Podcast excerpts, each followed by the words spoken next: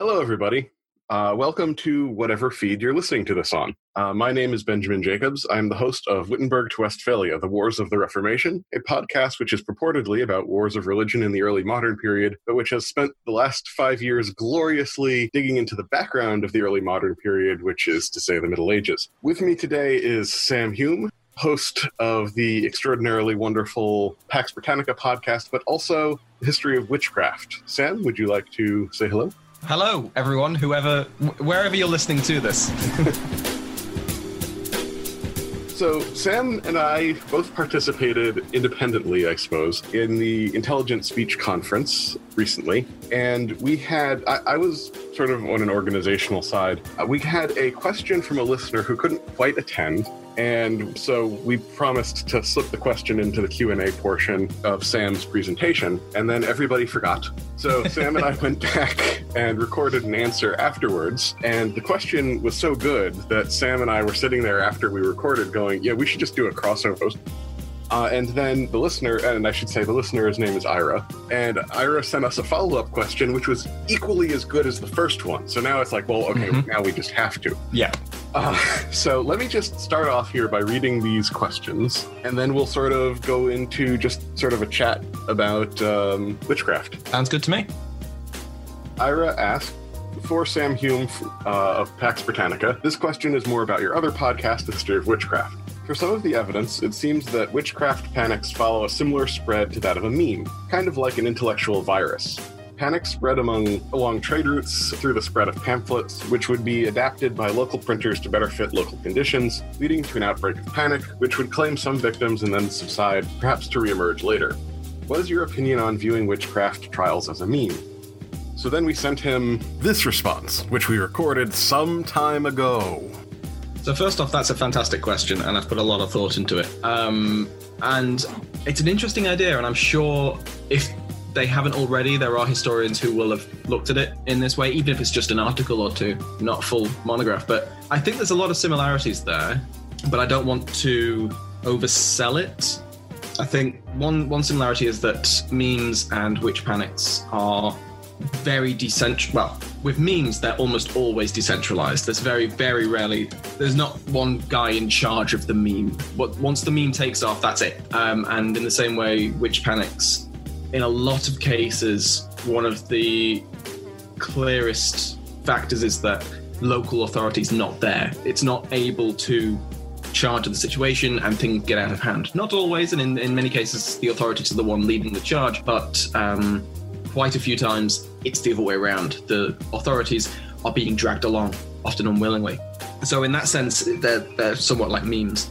In another way, both are self propelling in a way. Once a meme gets enough, once a meme becomes popular enough, there's, it, will just go on until it burns itself out. Um, and that usually, whenever a corporation uses it for an advertising campaign, that usually be, is when it's done. Um, but with Witch Panics, it's the same kind of thing. And this is what Ira's question kind of touches on. Not so much with, with trade routes and with pamphlets being reprinted or, or something like that, but more the case of when one community hears about a neighboring community and finds out that they are they're persecuting their witches that might be the push community a needs to persecute their own witches. Um, and that'll be based on long standing uh, reputations. Someone's got a reputation 20 years ago. They had an argument over a cow.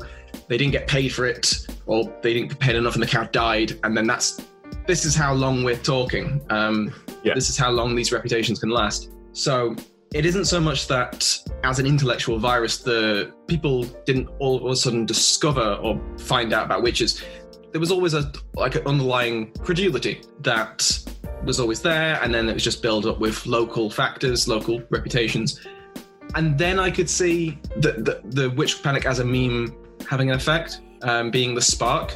But again, I don't I don't want to oversell it because which pan, which beliefs were, were endemic at different regions and at different levels of society. They had different attributes, but I mean, perhaps you could you could possibly make the case for the Malleus Maleficarum being like a meme because it a lot of the ideas that Kramer and I've forgotten the other guy's name, but it's fine because everyone else does.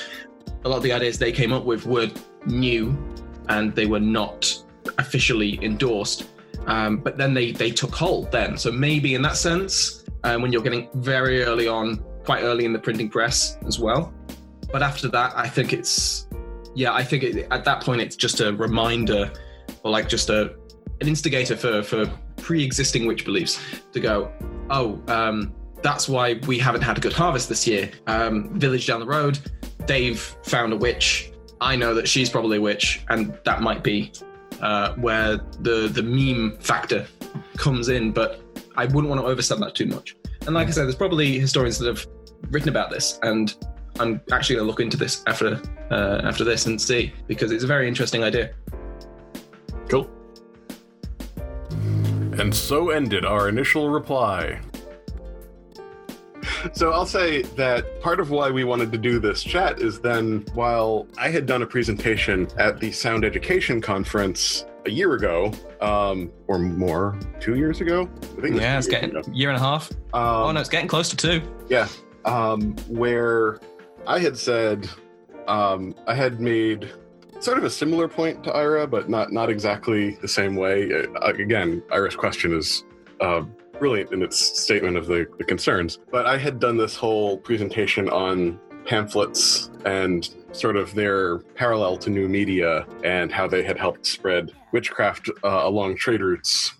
So then Ira followed up with the the second statement set of questions thing. This is a little bit longer. He said, Sam brought up a number of points I hadn't considered in asking the question, such as the importance of old reputation and the active participation by authorities in persecutions. However, I would want to counter the point about authority participation by noting that authorities were also people and regularly fell prey to fads as well.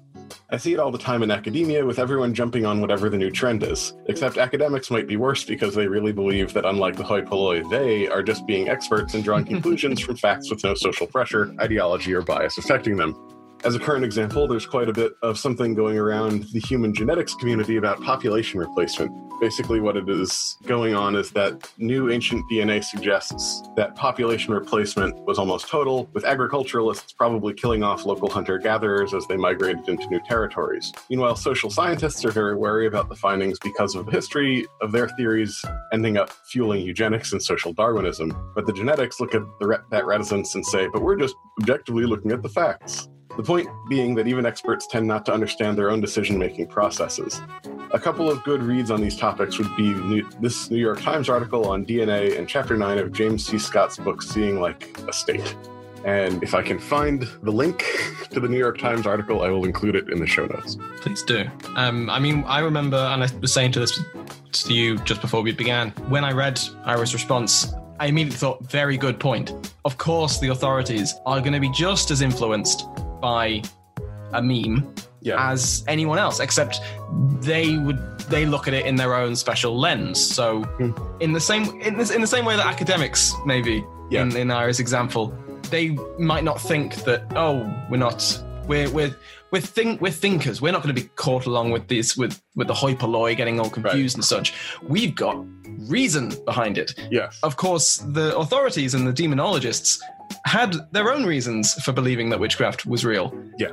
And to our modern eyes, it's just as ludicrous and ridiculous. But yeah. to them, it was like, well, we've got science. We right. know we can explain why witches float and why innocent people sink, or the reverse, depending on where you are. So, in the same way, yes, Ira's got a very, very good point there. Is that that's something I did miss out in my answer, and I should have really acknowledged it. So I think one of the things that's interesting though is that th- there's always the question of, but why didn't everyone? so my, my bias on this point is that absolutely, you know, given my previous presentation. Oh, I so I talked about this before, but we may actually cut that part out. Um, so I had done a previous presentation where I had talked about pamphlets acting somewhat like social media. They're they're a new media version that sort of democratizes content, which then allows, if you will, trash information to infiltrate into the the discourse.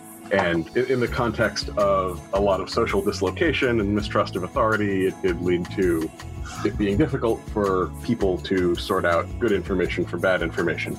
So, one of the things that's always interesting when you're talking about the witchcraft trials is so, Sam and I have talked about this before, and Sam has his uh, things that always piss him off about um, people when people talk about witchcraft trials when they say like it's just this or it's just that.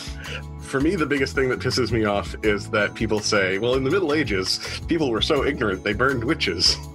and of course, uh, as Sam and I both are very well aware, you know, no definition of the Middle Ages that's currently used by historians for periodization would encompass the witch trials. Um, Mm-hmm. maybe some of the earliest ones, but there's a lot going on, and really what we're talking about is the witchcraft trials were not a medieval phenomenon. And so the question is one, you know, Europeans sort of had these folk beliefs about witches for, well, since the beginning of time, essentially, uh, as far as we know. But they didn't start burning people in mass until the 1500s, 1600s. And then on the flip side, you know, you have some leaders and intellectuals who end up getting wrapped up in this process. But usually, what happens when you have a witch trial is that it gets shut down by someone in a leadership position. Ultimately, uh, you know, you accuse one too many people, you touch the third rail of local politics, and then the Holy Roman Emperor comes in and starts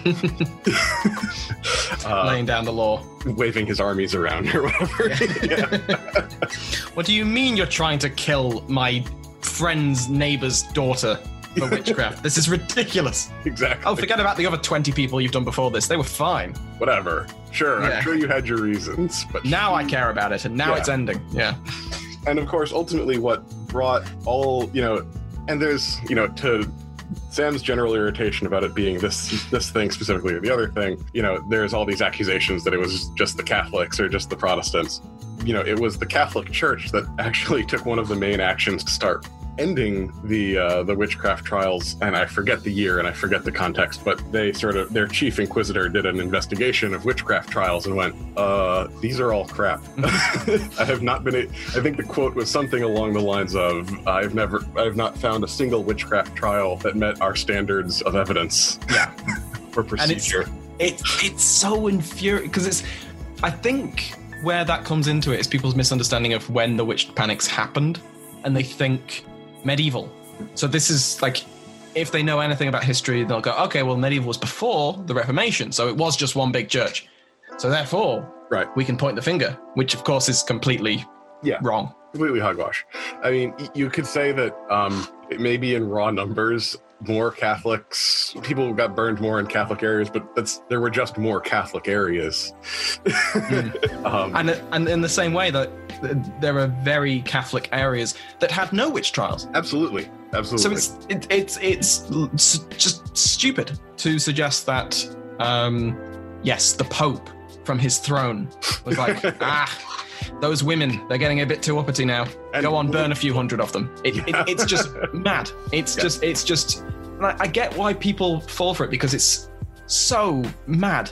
It's so insane. Which witch trials and which panics, and it's scary yeah, to think that these mass murderous panics happened for completely human reasons. There doesn't Mhm. need to be a conspiratorial evil person arranging it all. It's just ordinary people. Yeah. So yeah, I, I think we, we've we've decided what we think it isn't. It's nothing simple. There's no Yeah. uh, Snidely Whiplash twirling his mustache and going after innocent women. But so the, the bigger question is is what are the the complex set of you know social conditions that, that cause the situation in light of Ira's questions? Um, and I, I think it is fair to say in terms of the first question. And I should say, in a, a, a simple, uh, you know, chat in an afternoon, we're not going to solve this whole question. But in If responding, only, if only, if only we could. in responding to Ira's initial question, obviously, you know, uh, so we're talking about there's a definite overlap in terms of the rise of the printing press during this period where particularly in the light of a complete lack of effective copyright laws you had a lot of incentives for people to print these pamphlets which were like even one page of just printed stuff that they could just take out in stacks to the market once a week and hawk. And you know there was a constant need for new content so they were looking at what traders from other areas were bringing in you know taking their pamphlets or broadsheets just taking them back and copying them tweaking them up a bit and spreading them around.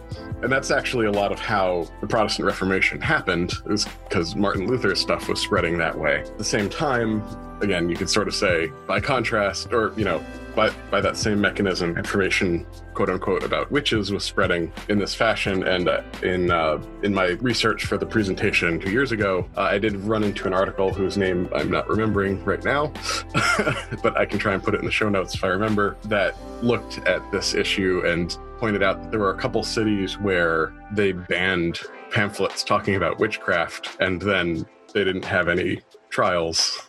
So which sort of leads into the second question, which is how did authority play into this? And I, I, think it's fair to say that, as Ira says, authorities are people, part of which means that some of them are going to be susceptible to meme stuff, part of which means that they're not monolithic.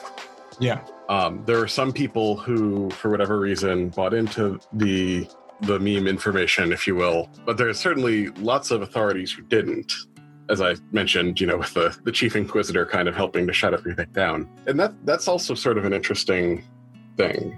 Sam, what what kind of incentives do you think there were that would drive authorities to participate or not participate? Oh, um, I think, I mean, the immediate go-to is greed. That's usually brought up as, um, yes, the witch hunters were making money from this, right. and the people who accused people were making money from this because they would get some of their some of the accused belongings, and that's certainly true.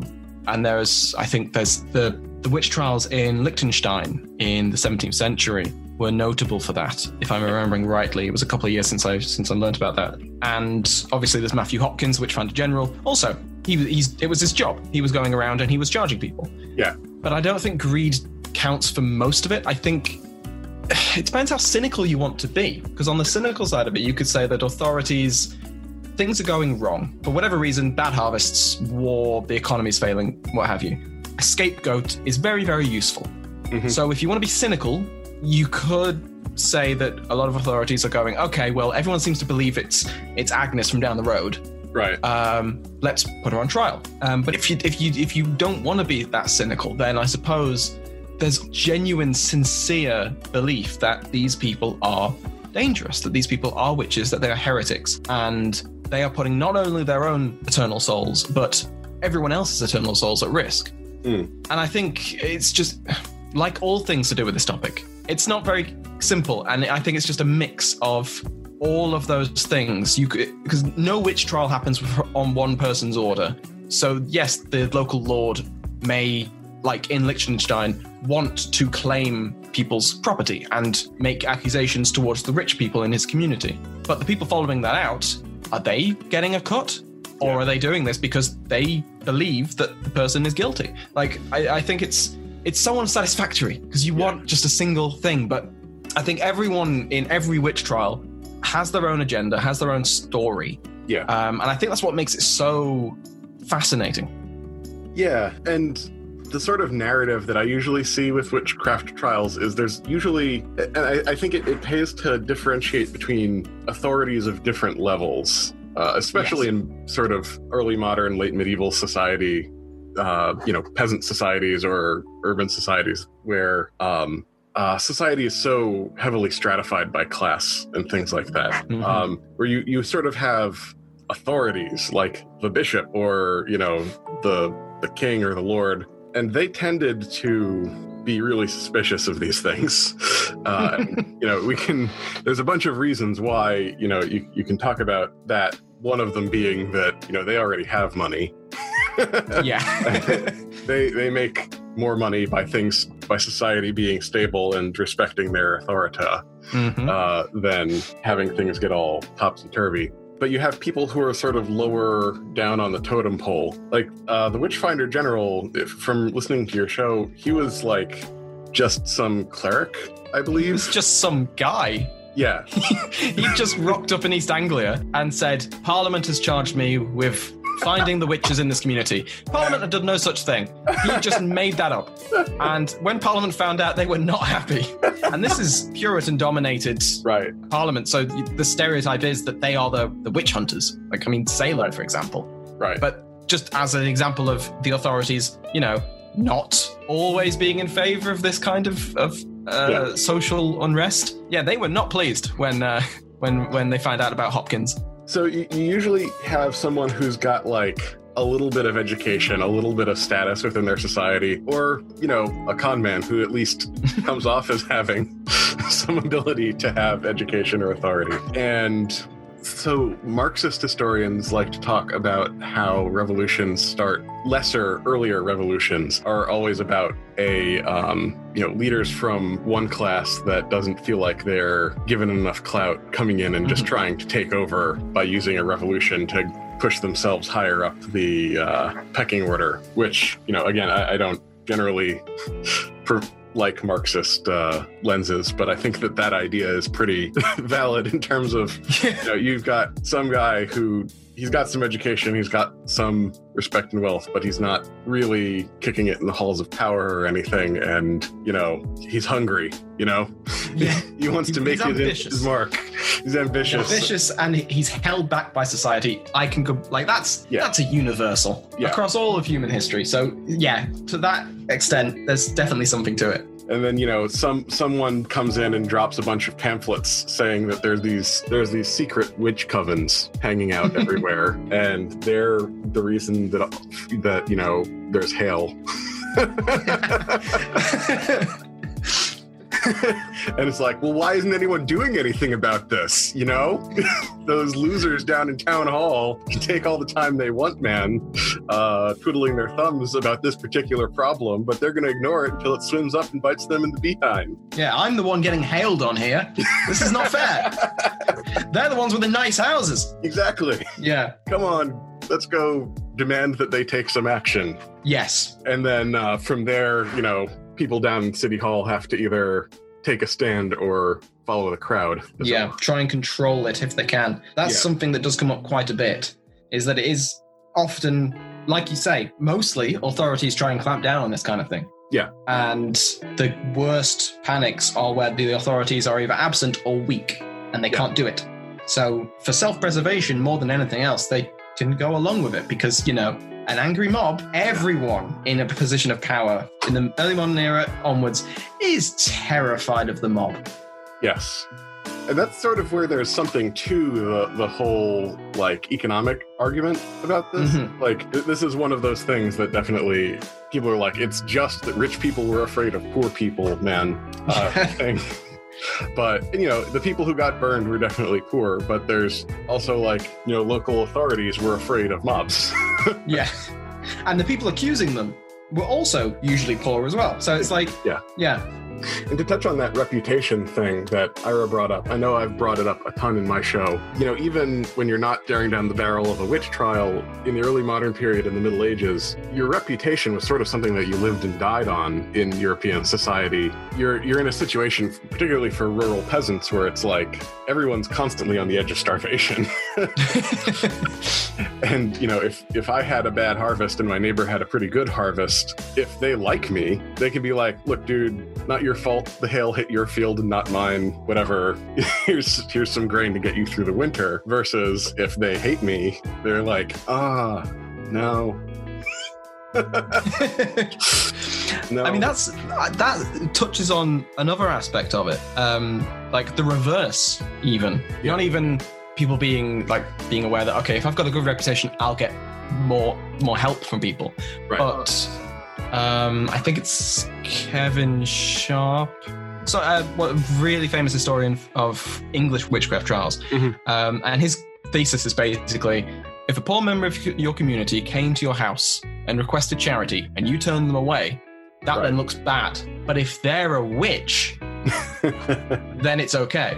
Yeah. it's basically it, it's it's better argued than that, but that's just another way that that reputation comes into this yeah. is that if you are socially responsible for someone and you, you're going to resent that. So why do I have to spend my money to keep her, that spinster, up on the hill?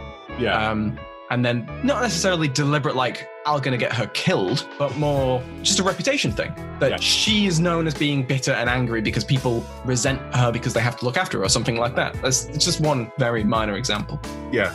Well, in any of these traditional close-knit communities, there's there's this this you know sort of nostalgia myth that the middle-aged peasantry were all you know dancing around maypoles and everything, or they were you know just constantly unified by being beaten down by authorities. But you know, you, you look at the No, court, no, no. you look at the court records, and they were as colorful as anyone. Oh god, yeah. they had their own fights. Like I just don't like that guy. Yeah. I he he shortchanged me. So then there's a fight at the tavern later on, and then there's a feud between those families for generations. and you know in in a situation where there's no nothing to do like all you, all you have to do in the winter is like mend your baskets mend your clothing stare at the fire and nurse your grudges that's that's so true. it's just they're just sewing, like Angrily. lowering at the fire. Yeah, just lit by the fire. Just go that. I hate him. he's short He'll- he'll- vegan Yeah, he'll get his due in time. So, I mean, what you see anytime that there's any kind of social disruption uh, in pre-modern societies, those feuds just like burst out into the open uh, based on Mhm. whatever pretext. I mean, records from like the Wars of the Roses were full of just like these minor little, you know, I just don't like that guy kind of things turning into contests for domination over certain counties by the two parties of the Civil War Mhm. and things like that. And this t- this time period when the witch trials were happening, which I, I should just emphasize was much later than the Wars of the Roses, but this time period was a time period of extreme social dislocation, uh, partly because of the wars of the Protestant Reformation, partly because of you know all sorts of economic and social effects that were just generally happening. Uh, you you sort of had the rise of proto-capitalism. You still had a lot of dislocation from the after effects of the Black Death and various pandemics, and you just generally had a economy that was in a huge amount of transition. It- you know, in many ways, the Central Middle Ages from like year 1000 or so to the year 1300 or so were actually an economic boom. It- it's weird to think about it that way because it's it's an economic boom because everything before that was like economically prostrate. But it was this you know 200 300 year period of economic expansion. You get to the end of that and you've gone as far as you can with that social organization system. And things start to run into trouble and fall apart. Um, they were given a bit of a breather by half the population dying in the Black Death. But by the time you get to the 1500s and 1600s, you've got all these extra people and a agricultural system that sort of hasn't updated itself in a Mm. few centuries. And then and then you get just a nice little thing called the Little Ice Age, just just rolling into town and ruining everything. Just to sprinkle a little bit of climate change right on top of that misery pie. Um, Which is at all not at all relevant to current current events. sure, sure. Ah, the more things change. Definitely.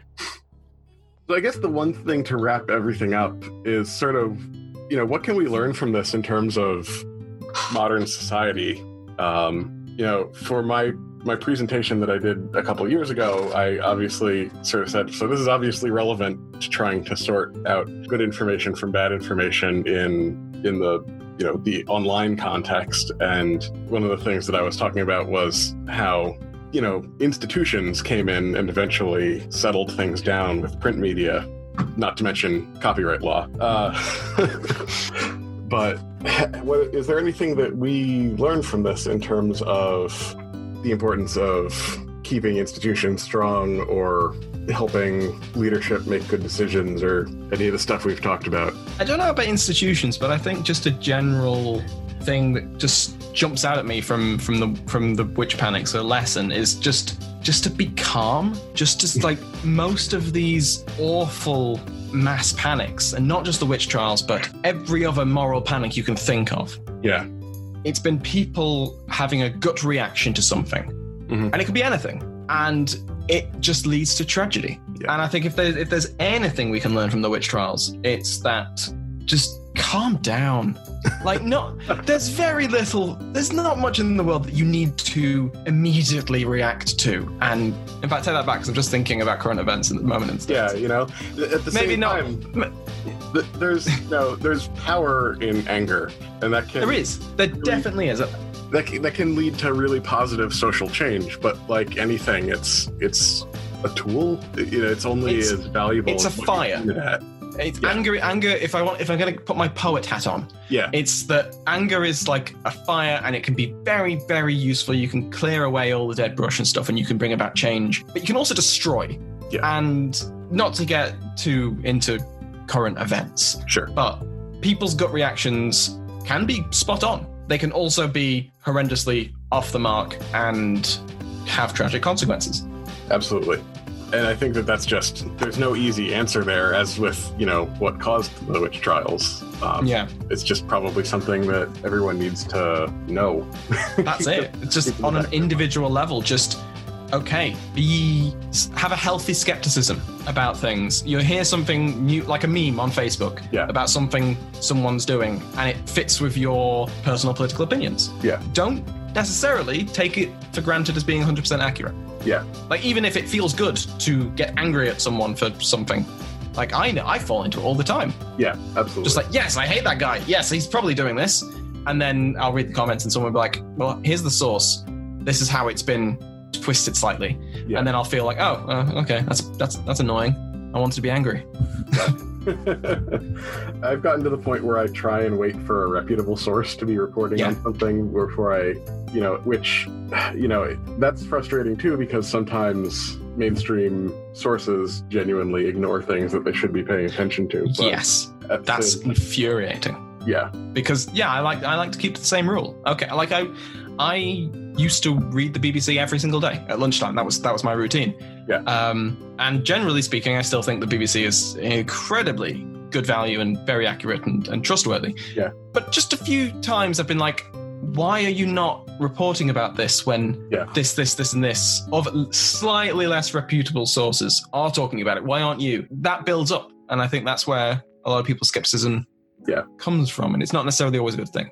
it's it's funny that you mentioned the BBC because they're they're my go-to source for back checking American political stuff because I figure you know yeah, I've I've learned you know CNN and obviously Fox uh, are not. I don't like to go to them. no. the 24 That's hour news cycle is really really bad. Uh, but uh, you know, if I find it something from a you know a third party source or something, I'll wait until BBC has reported on it before I yeah. start bringing it out. That said, when it comes to English politics, oh God, no! Don't talk about don't talk about British politics because I'll just I'll just get sad. yeah. I'll just get very sad. All right. Well, uh, this has been fantastic, and This has been a lot of fun. yeah, hopefully uh, we will have some some excuse to do something like this again sometime. Oh yes, absolutely. So we'll finish up there. Um, thank you, Ben, from the Wittenberg to Westphalia podcast. One day you will get to Wittenberg, and I cannot wait. Someday, someday. someday. If you're interested in hearing more about this, then definitely go and check out Ben's talk on uh, when he was at Sound Education, which is in his feed. I really enjoyed it. He raises some really good points, some stuff I'd never even considered when I was doing history of witchcraft, like copyright and how important that was to it. Never even crossed my mind. So it's absolutely brilliant. And yes, go and give that a listen, and then listen to the rest of it. I am Sam Hume from Pax Britannica and the History of Witchcraft. And uh, thank you, Sam, for talking to me. Everybody should go check out the history of witchcraft and Pax Britannica. They're both excellent, excellent shows. And thanks everybody for listening. Thank you.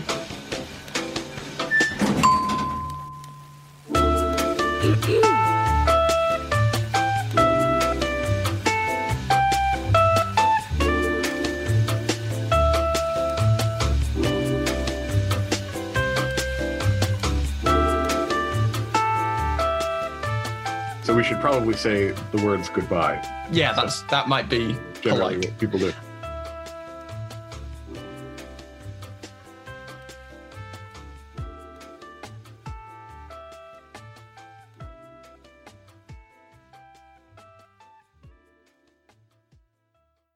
Our bodies come in different shapes and sizes, so doesn't it make sense that our weight loss plans should too?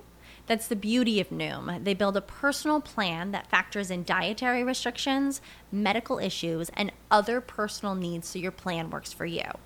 Noom doesn't restrict or shame when you want to treat yourself. Their flexible program focuses on progress instead of perfection. You don't have to give up carbs or anything. And with their daily lessons, you can learn something new about your food choices every day.